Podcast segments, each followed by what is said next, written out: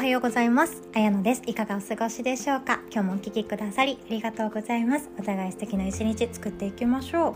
う。でですね今日はですねカウンセリングっていうか手相鑑定の中で結構よく出てくる話題なのでお伝えしようかなと思います。好きな人そして付き合った人そして結婚した相手とかいろんなもう寄り添っている人がいるわけででその人を変な言い方すると手に入れるまではまあなんかもっと好きな部分あったかと思うんですよね。でも手に入ってしまってから嫌なところが見えてきてしまってその感情をどうしたらいいかっていうところになります。っていうかあの手相鑑定とかでも見ていてもあのもし結婚されていなくって別れようか迷っていたりっていうお話もよく相談受けますしあとは結婚していて本当にこの人で良かったのかなっていう不安が残ったりとかあの相手に対してイライラが収まらないとかあの思っているようにはどうしてもならないのでそういうところでやっぱり複雑な感情が出てくるのかなっていうふうに思います。でそういう時どうやったらいいかっていう対処法がですねいろいろとありまして もうこれはですね私も実践しています。うまくやりきれない時ありますけど。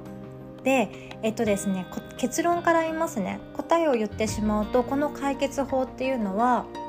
相手のことを好きになった時の気持ちあとは付き合った理由その人と結婚しようと思った時のその気持ちや理由を思い返すとうまくいきます。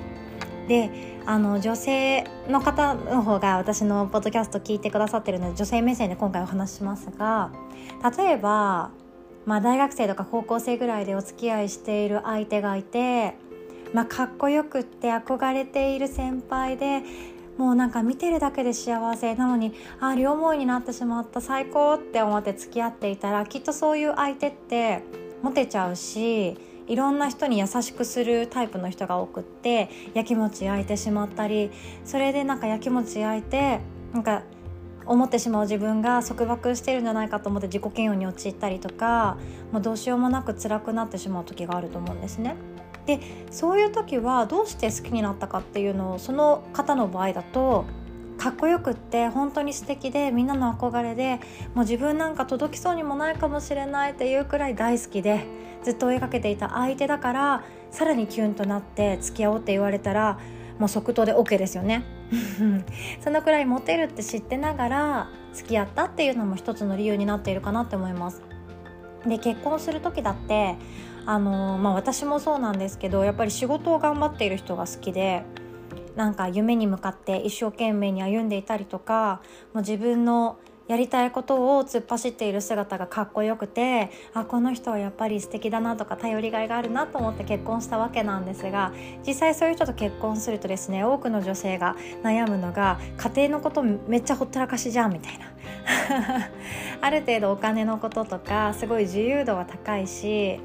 あのまあ満足いく生活は送れることが多いんですけどねそういう方の場合多いんですけれどもあの休みが合わなかったりあの男性が、まあ、土日でも仕事忙しくて働いちゃう場合だとお子さんが生まれてからだとその学校とか幼稚園の行事に行けないとかそういうのもあってきたりとかでイライラが募ったりなんか他の旦那さんと比べて寂しく思ってしまったりっていうことも増えてくるかなって思います。で私も実際そうなのであの、まあ、彼なりに頑張ってはいるんですがどうしても家庭優先でないというのはもう目に見えて分かる職場なのでまあねそこは仕方ないって思いつつもやっぱり土日とかで公園に行ってやっぱりこう土日の公園ってほぼ旦那さんが来てんですよね。土日の公園ってほぼ男性が子供を連れ出してでなんというかその家でお母さんがゆっくりと家事ができるようにっていう風にさせてあげてるっていうのがほとんどの家庭なのかなとか思っちゃうんでそういう私がそういう固定概念があるのでよくないんですけどもそう思ってしまうとあ私だけじゃん嫁みたいな時があるしそれで寂しくなってしまうんですがそういう同じような境遇の場合ですね。どうしてその人と結婚したのかどういうところに惹かれたのかどういうところがあの、まあ、決め手っていうか決め手でこの人に人生を共にしようと決めたのかそういうところを思い返していくと意外とですねあそうだった仕事を頑張っている姿が私は好きなんだったっていうふうに気づけてそうだそうだ私は私のできることをやろうっていうふうにも思えたりします。一度ぜひともですね初心の気持ちっていうのをもう引き出しの奥底の方に多分置いてきてしまってるかと思うんですけどそこを持ち出すとですね意外とすっきりしますよどうしてこの人に惹かれたのかとかどうしてこの人だと決めたのか是非一度思い返してみてください。まあ、そうすることで新婚ほやほやには戻らないんですけどね 戻らないですけど自分なりに相手のことをまた大切に思える瞬間ができてくるかなと思います。であのー、やっぱりこれからコロナがまたついてくる冬がやってきましてどうしても恋愛しづらかったりとか恋愛していても付き合ってる人がいてもあのうまくいかない時があるかなっていうふうにも思うんですね。それでも一度その初心に戻るっていうことをぜひとも試してみてください。でこれ恋愛じゃだけじゃなくて習い事とかもそうです。あとはチャレンジしようと思った副業とかまあその手を出していること。自分が携わっていること始めようと思ったことがうまくいかなくなったりなんかなんだかなってつまずいてしまったり本当にやりたかったか分かんないっていう時は全部初心に戻るとうまくいきます。ヨガだってあの途中ですねあのどうしても伸びづらいっていうか、まあ、スポーツじゃないのであれなんですけどどうしてもなんかあの気になるネックなことが出てきたりとかここが苦手だなっていうところが出てきたりして辛すぎる